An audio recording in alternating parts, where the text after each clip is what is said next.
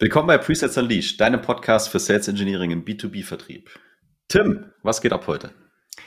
Ja, du und ich, wir waren vergangene Woche auf der Artist in Berlin und äh, durften insgesamt vier Software-Demos rösten. Und da sind uns ja mehrfach die gleichen Dinge mal wieder aufgefallen, wenn es eben darum geht, äh, wie Software-Demos überzeugen oder vielleicht nicht überzeugen, beziehungsweise nicht verkaufen. Und das greifen wir mal auf, analysieren ein bisschen, äh, beschreiben mal die Symptome, aber geben auch ein paar Vorschläge, wie man mit kleinen Kniffen schon eine deutlich bessere Wirkung erzielen kann. So sieht's aus und damit ganz viel Spaß mit der heutigen Folge. Ich bin Tim. Ich bin Jan. Wir helfen SaaS und IT-Unternehmen in Dach und Europa, ihre Pre-Sales-Performance zu entfesseln. Für ihre Winrates und begeisterte Kunden. Für die Leute, die die Artist nicht kennen, und es werden wahrscheinlich doch vielleicht einige von euch sein, das Event gibt es nämlich erst äh, zum zweiten Jahr äh, in Folge. Vielleicht mal eine kurze Beschreibung. Also es findet in Berlin statt, immer im Oktober und bringt im Prinzip äh, gar nicht unbedingt uns als Zielgruppe, als Preseller äh, zusammen, sondern in erster Linie geht es mal darum, SaaS-Gründer und äh, ja, Wagniskapital zusammenzuführen. Das heißt, da sind VCs, da sind PEs, äh, Private Equity und, und Venture Capital Firmen und äh, natürlich ganz viele Gründer aus der SaaS-Szene äh, und insbesondere Fokus schon auf Deutsch, äh, also Ostdeutschland, muss man sagen. Die meisten SaaS-Firmen, die ich jetzt da getroffen habe vor Ort, waren deutsch. Das ganze Event ist aber schon international ausgerichtet. Also die VCs, die kommen von, von weltweit, hatte ich das Gefühl. Beim, beim Abendessen davor, Jan, hatte ich äh, übrigens so einen Typen aus Singapur gegenüber zu sitzen. Haben uns ein bisschen über Formel 1 ausgetauscht, aber auch ein bisschen über die, die SaaS-Szene. Also war, war ein spannendes Ding.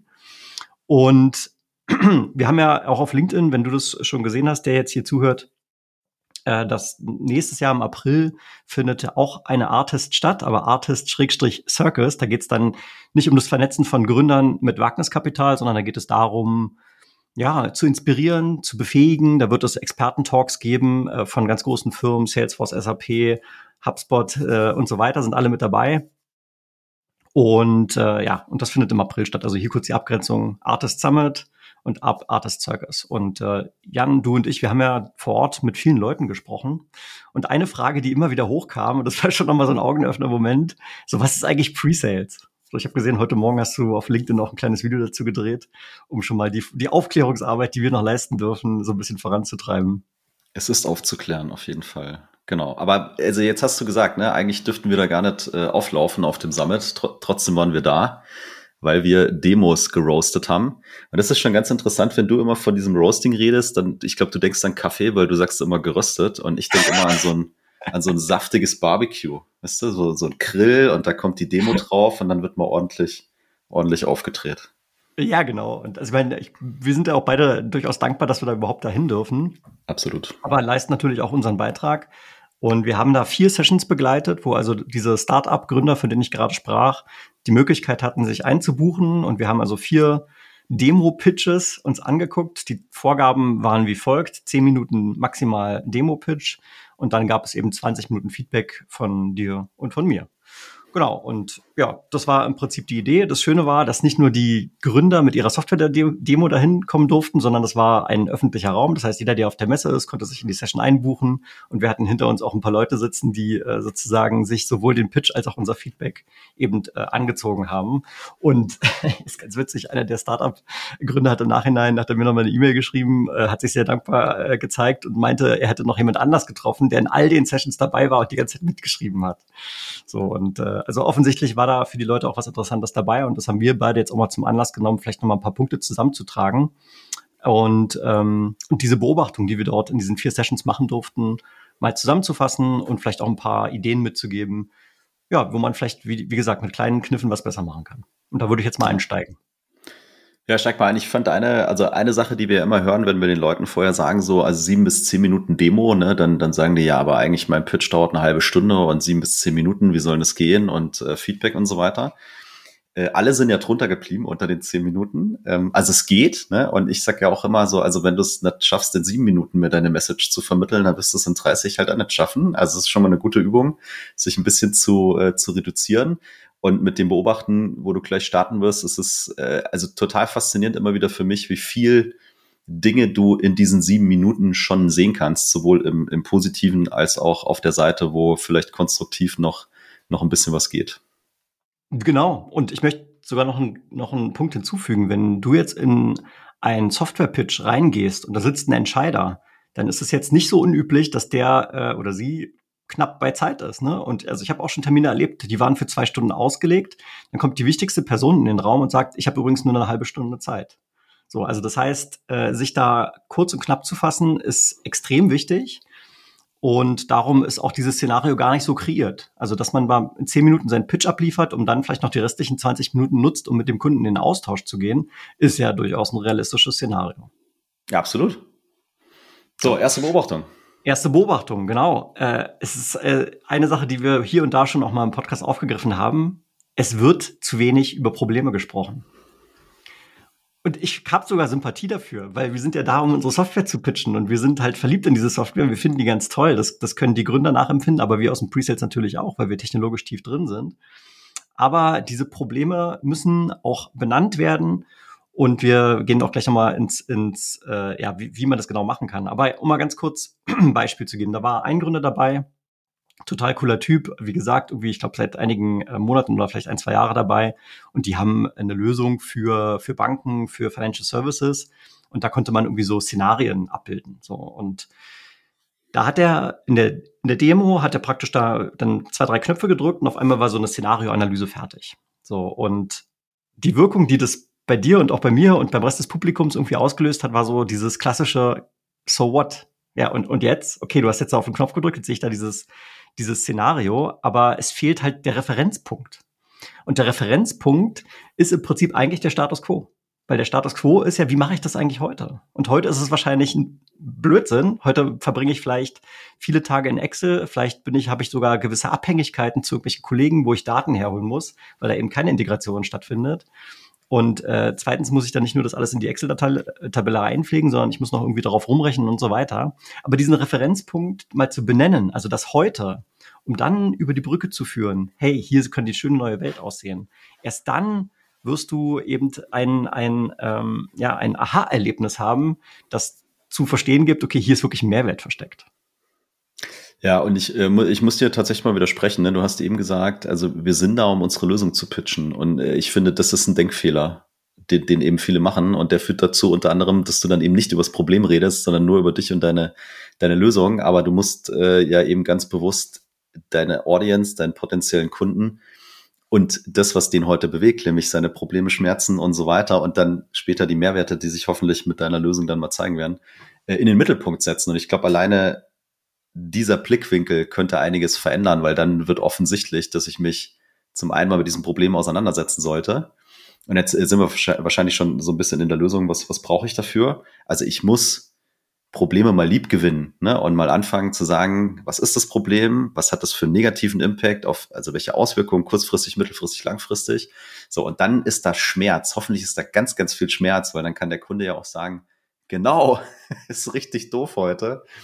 Und dann gehst du mit ihm über die Brücke, wie du es gerade gesagt hast, und zeigst ihm diese, diese neue Welt. Das geht natürlich nur mit dir, nur mit deiner Lösung, aber die, die Wirkung wird so, so, so viel stärker sein und die Relevanz wird da sein, weil oft weiß ja dein potenzieller Kunde noch gar nicht, dass er dieses Problem wirklich hat oder es ist ihm nicht bewusst, dass es solche krassen Auswirkungen hat für sein Business. Man könnte argumentieren, bevor man anfängt, eine Lösung zu verkaufen, muss ich erstmal das Problem verkaufen.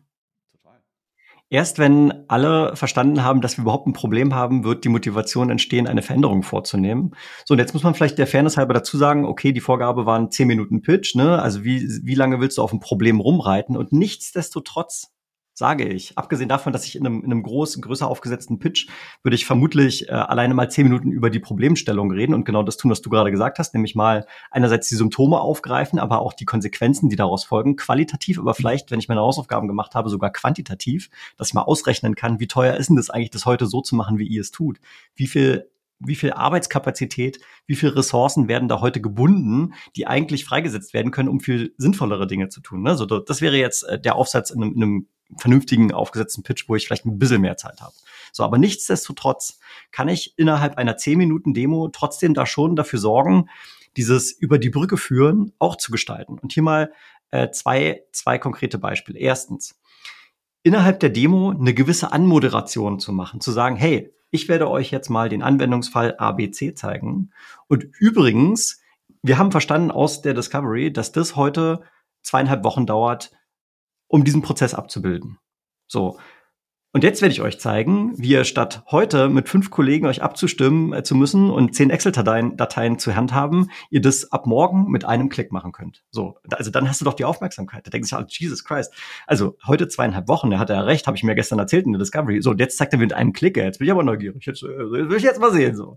Und das ist ja genau der Punkt, äh, Punkt, den du erreichen willst, um auch so eine gewisse Emotionalität mit reinzubringen, so eine Neugierde, ähm, eine, vielleicht auch eine gewisse soll ich sagen, eine, eine, eine Aufgeregtheit, so wow, das ist möglich, das würde ja unser Business komplett verändern.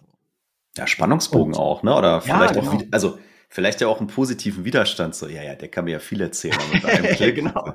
Kannst, kannst, kannst du ja vergessen. So, und dann hast du deine Demo, um die Beweisführung zu machen und diesen Aha-Effekt ja dann zu erzeugen. So, also genau, da kannst du verschiedene, verschiedene Stilmittel äh, verwenden, aber wie gesagt, da braucht es ja erstmal dieses, ja, dieses Bewusstsein eben für das, für das Problem. Genau, und äh, vielleicht da hier nochmal drei Ideen, wie man also das konkret machen kann. Also erstmal eine tiefe Auseinandersetzung mit dem Idealkundenprofil. Ja, also die meisten Softwarelösungen, gerade wenn man so am Anfang steht, äh, dann ist es jetzt nicht wie bei SAP, wo ich irgendwie 50, äh, 50 Cloud-Lösungen habe und für jedes Problem eigentlich eine Lösung, sondern vielleicht habe ich erstmal eine spitze, eine spitze Value Proposition. Und das bedeutet, ich habe ein ganz konkretes Kundenprofil, bei dem ich diese, diese mehr, diesen Mehrwert überhaupt generieren kann. So. Damit stelle ich schon mal sicher, dass ich nicht an Leute pitche, die eigentlich mit dem, was ich da verkaufe, überhaupt nichts anfangen können.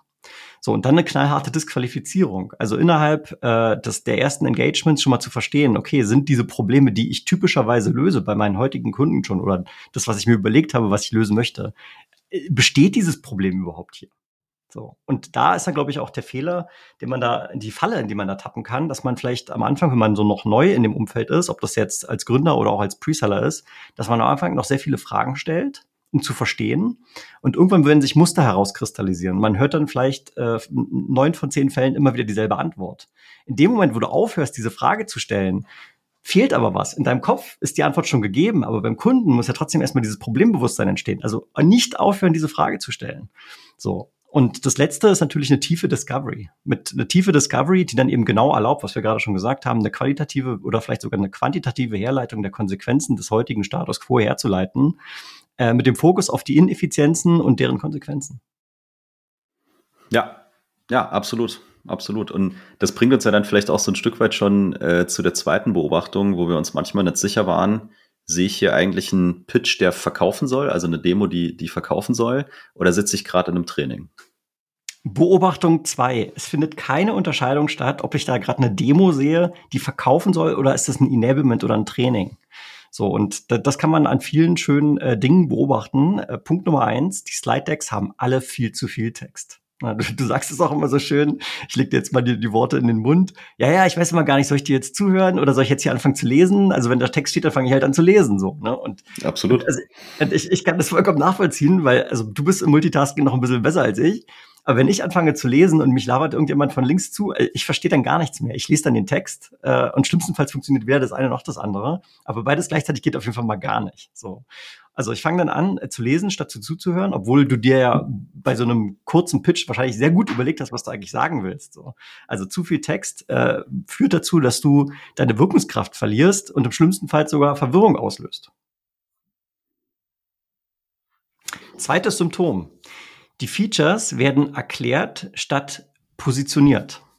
So, äh, vielleicht mal hier ein paar, paar Beispiele oder woran man das merkt, wenn man im Talktrack solche Sätze findet wie und jetzt kann ich hier klicken und hier kann ich die Integration aufsetzen. Ne? Also sind keine, keine Personas definiert, es gibt kein Storytelling beziehungsweise vielleicht sogar nicht mal eine Struktur und fast so eine willkürliche Aneinanderreihung von irgendwelchen Handlungsfällen ohne klare Linie und ohne erklärtes Ziel. Und auch ja. das wieder, ich bei, bei der ersten Beobachtung schon gesagt, mal so eine Anmoderation zu machen. Ich bin Person A und ich will jetzt Folgendes tun.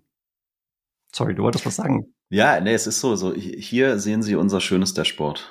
Und, äh, und du denkst dir dann, ja, vielleicht finde ich es auch hübsch und so, aber was soll das eigentlich? Und was bringt mir das? Und wozu, also wozu brauche ich das? Ne? Also, und das ist genau das, was, was, was, was du sagst. Man muss ja auch ein bisschen diesen Kontext herstellen.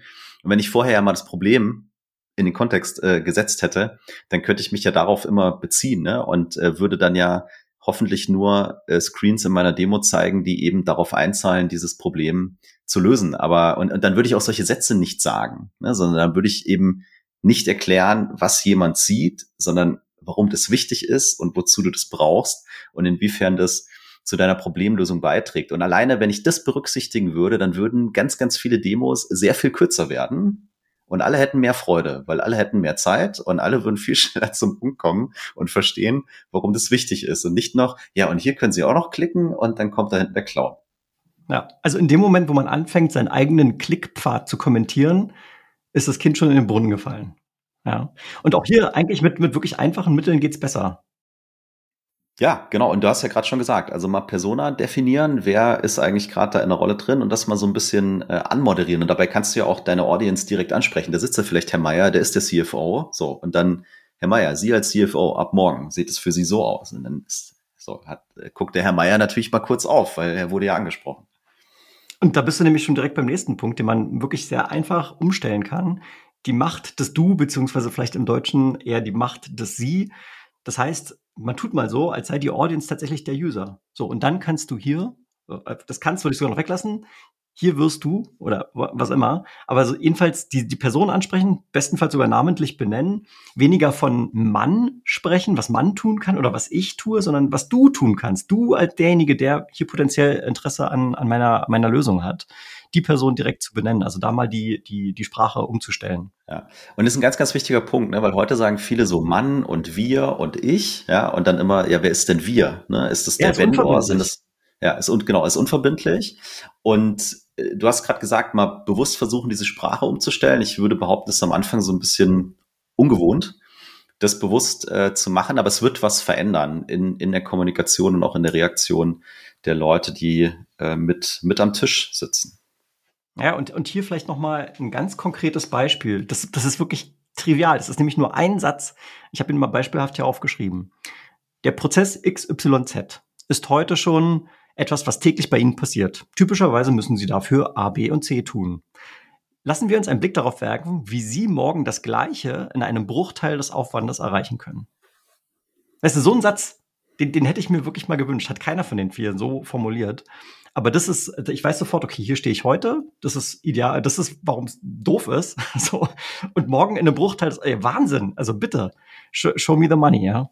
Ja, Absolut. Und jetzt äh, hast du ja vorhin gesagt, äh, viele äh, Slide-Decks, die da vorher noch präsentiert wurden von der Demo, die hatten äh, zu viel Text, zu viel Bilder, zu viel Graf, also zu viel einfach. Und ein Ansatz könnte hier auch sein, zu sagen, äh, ich brauche einfach zwei verschiedene Dokumente. Ich habe nämlich ein Dokument für meine Demo, und das ist sehr, sehr reduziert, weil da sollen die Leute mir zuhören und es supportet einfach meinen Talktrack und da steht dann vielleicht nur ein Wort oder zwei Wörter oder das mal ein Bild und es unterstützt mich visuell in dem, was ich, äh, was ich tue. So ein Klassiker finde ich ist so ein Referenzslide. Ne? Da ist ein Logo und da ist ganz viel Text und der Herr, Herr so und so hat irgendwas erzählt und so weiter. Und alles löschen, und die eine Prozentzahl, die der erzählt hat, mal ganz groß auf dem Slide machen, vielleicht noch das Kundenlogo irgendwie mit rein. So, und das reicht, weil du erzählst ja schon die Geschichte, dass die da 63 Prozent mehr, was auch immer, gemacht haben. Und dann gibt es eben ein zweites Dokument, was gerne mehr Informationen haben kann, was jemand, der es liest, auch verstehen kann, ohne dass er dich dazu braucht. Aber das kommt dann halt im Follow-up, ja, aber nicht im Pitch. Ja, und hier ist ein einfacher Test. Wenn das Pitch-Deck in sich selbst geschlossen konsumierbar ist, dann ist was falsch gelaufen. Ja. Also das beste Pitch Deck kann ich mir angucken und ich und ich verstehe es eigentlich noch nicht. Das macht mich vielleicht neugierig, das ist irgendwie ansprechend. Da stehen Dinge drin, die irgendwie was mit mir zu tun haben, aber wenn ich es wenn ich's geschlossen in sich verstehe, dann steht da zu viel drin. Weil dann brauche ich ja das nicht mehr, was der Typ erzählt. Oder die, die Kollegin. Ja, ja so. so ist es. Und äh, die nächste Sache, die eigentlich auch ziemlich einfach ist, erfordert ein bisschen Vorbereitung, äh, aber auch keine, keine Raketenwissenschaften, sich einfach mal zu überlegen, ich habe ja gerade gesagt, so dieses willkürliche Aneinanderreihung von irgendwelchen Anwendungsfällen. So, dass man sich das mal überlegt und dann mal so ein paar Demoszenen zurechtlegt. Ne? Wenn ich Integration zeigen will, äh, okay, dann ist vielleicht Integration eine Demoszene und besser habe ich auch mir über, überlegt, für wen ist das wichtig, warum ist das wichtig und welchen Mehrwert hat es eigentlich. Vielleicht, wenn ich so eine Szenarioanalyse aufzeige, dann überlege ich mir mal, für wen ist es wichtig, also das Gleiche. Ne? Also da habe ich ja schon zwei Szenen einmal Integrationsszenario und einmal sozusagen diese Szenarioanalyse, whatever, ne? So, für wen ist das gut? Auch hier wieder die, sich zu überlegen, wie kann ich diese Brücke schlagen von heute zu morgen?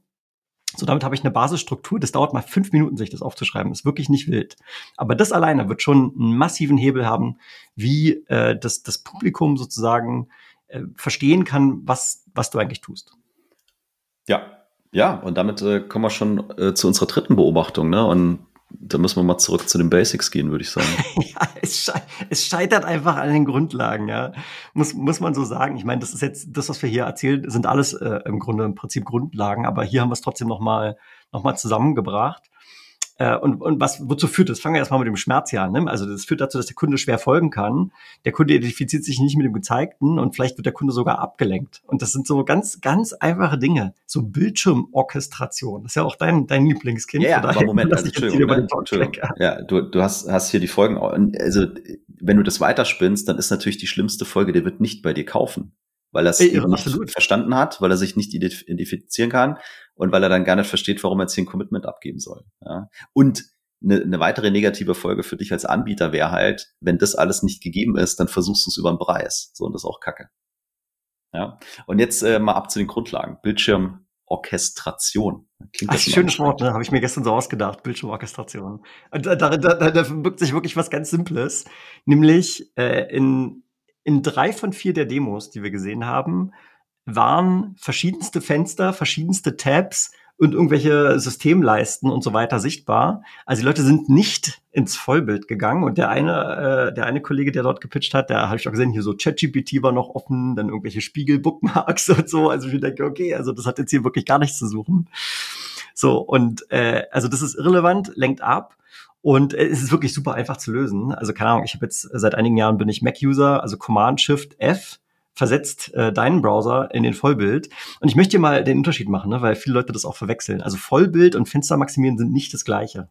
Also man kann natürlich ein Fenster maximieren, aber beim, beim Chrome-Browser beispielsweise oder auch beim Arc-Browser, den ich übrigens sehr empfehlen kann, bedeutet Vollbild, dass du trotzdem eben bestimmte Steuerelemente und GUI-Elemente des Browsers siehst. Du kannst aber noch einen Schritt weiter gehen, dann siehst du praktisch nur die GUI deiner Software und nichts anderes. Ja. Keine URL-Bar, keine Bookmarks, nix. So, das macht es ja manchmal ein bisschen schwierig, zwischen den Tabs hin und her zu wechseln. Da gibt es übrigens auch Shortcuts dafür. Könnt ihr mal nachschauen. Das heißt, wenn du beispielsweise auf dem Tab 1 deine Google-Präsentation hast oder, oder, oder PowerPoint oder was ever, auf Tab 2 deine Software, dann kannst du mit einfachen Shortcuts auf dem, auf der Tastatur zwischen beiden hin und her switchen, ohne dass du die ganze GUI jetzt einblenden musst. So, ist vielleicht ein bisschen gewöhnungsbedürftig, aber am Ende für die Person, die sieht, was du präsentierst, deutlich angenehmer, weil keine Ablenkung. Fokus auf dem, was du wirklich, äh, worüber du wirklich sprechen möchtest. Ja, so ist es. Ja, oder auf Mac, selbst auf Windows, glaube ich, geht's mittlerweile, kannst du es halt mit mehreren äh, Desktops auch ja realisieren. Also du kannst ja, ja. es, ist ein bisschen Vorbereitung, ja. aber du kannst es auf jeden Fall deinen Zuschauern möglichst einfach machen und die Organisation kriegst du mit ein bisschen Übung dann, dann auch hin. Ja. ja, dann müssen wir mal über, über Daten sprechen und zwar über, über Demo-Daten, ne? Ja, genau. Und Demodaten, da, da sind wir auch mit dem, mit dem einen äh, der, der Gründer ein bisschen ins Gespräch gekommen über das Thema Demodaten, der nämlich auch gesagt hat, und ich muss mich selber auch schuldig bekennen, weil ich habe das auch eine Zeit lang wirklich sehr gerne gemacht, so Fake-Daten benutzen, die irgendwie so, ja, vielleicht so ein bisschen witzig sind. Ne? Da schreibst du da mal hin äh, rein, nicht äh, hier also Peter Müller oder Annemarie äh, Schmidt als Vorname, sondern du schreibst halt hin irgendwie Tony Stark oder Iron Man oder irgend so Blödsinn. So, es äh, kann ja mal einen ganz witzigen Moment erzeugen. Äh, aber es gibt auch ein Problem damit, weil es baut nämlich eine Hürde auf. Es baut eine Hürde auf, wie ich es also mental schaffe, das, was ich dort sehe, auf meinen heutigen Prozess, auf meine heutige, äh, auf mein heutiges Umfeld, auf meine Arbeitssituation zu mappen, weil es irgendwie ja dann doch mir den Anschein erweckt, okay, hier findet eine Demo statt. Hier ist irgendwas, irgendwas Künstliches. Irgendwas, was noch nicht bei mir im Betrieb ist. So, wir wollen ja in der Demo eigentlich diese, diesen Zweifel so weit wie möglich aus dem Weg räumen idealerweise 100 Prozent. Idealerweise denkt der Kunde, das, was ich da sehe, das läuft doch schon bei mir. Das sind meine Daten, das sind meine Namen, das sind meine User. Das ist ja, also kann ich ja morgen loslegen, oder? So, das ist doch ja. eigentlich fairerweise, ne, muss man auch die Erwartungshaltung vernünftig managen. Manchmal gibt es auch Implementierungsprojekte und so weiter. Aber wenn ich anfange mit irgendwelchen Fake-Namen, erzeugt das vielleicht einen witzigen Moment, baut aber auch eine Barriere auf zu, wann fängt denn das an, jetzt bei mir zu laufen? Ja, also genau, ich würde auch sagen, in 99 äh, von 100 Fällen sollte man äh, da kein Fake-Zeugs reinmachen, weil, also wie du sagst, alleine wenn du es Demo nennst, hat es schon den Charakter von, es ist nicht echt, ja. Also überlegt euch andere Namen dafür, Showcase, Live-Beispiel, whatever. Und äh, zum anderen macht die Demo-Daten so realistisch wie möglich. Wenn ihr jetzt eine, eine einfache Software vielleicht verkauft, die sehr generisch ist, dann generiert euch halt einmal vernünftige Daten. Auch da kann ChatGPT äh, helfen. Und wenn es jetzt vielleicht ein großer äh, Deal ist mit einer komplexen Software und ihr habt viel Discovery gemacht und habt vom Kunden auch sehr individuelle Dinge erfahren, was, was Daten angeht, dann macht euch die Mühe, äh, und pflegt da halt mal ein paar Datensätze rein, ja, weil es wird genau diesen, diesen Wiedererkennungswert ähm, haben. Ja. Es wird nicht mehr reichen, da oben links das Logo vom Kunden hinzumachen. Ähm, aber auch das kann man natürlich äh, gerne tun, um Identifikation zu, zu erzeugen. Genau. Und äh, Letztes, letzter Basispunkt, brauchen wir, brauchen wir jetzt nicht negativ reingehen, aber auch eine Sache, die durchaus auffällig war. Wir hatten alle vier SAS-Gründer vorher gebeten, uns eine Persona zuzuweisen. Also uns mal zu sagen, an wen verkaufen sie eigentlich, mit wem würden sie typischerweise in diesen Meetings sitzen. So ist natürlich ein Rollenspielszenario, fair.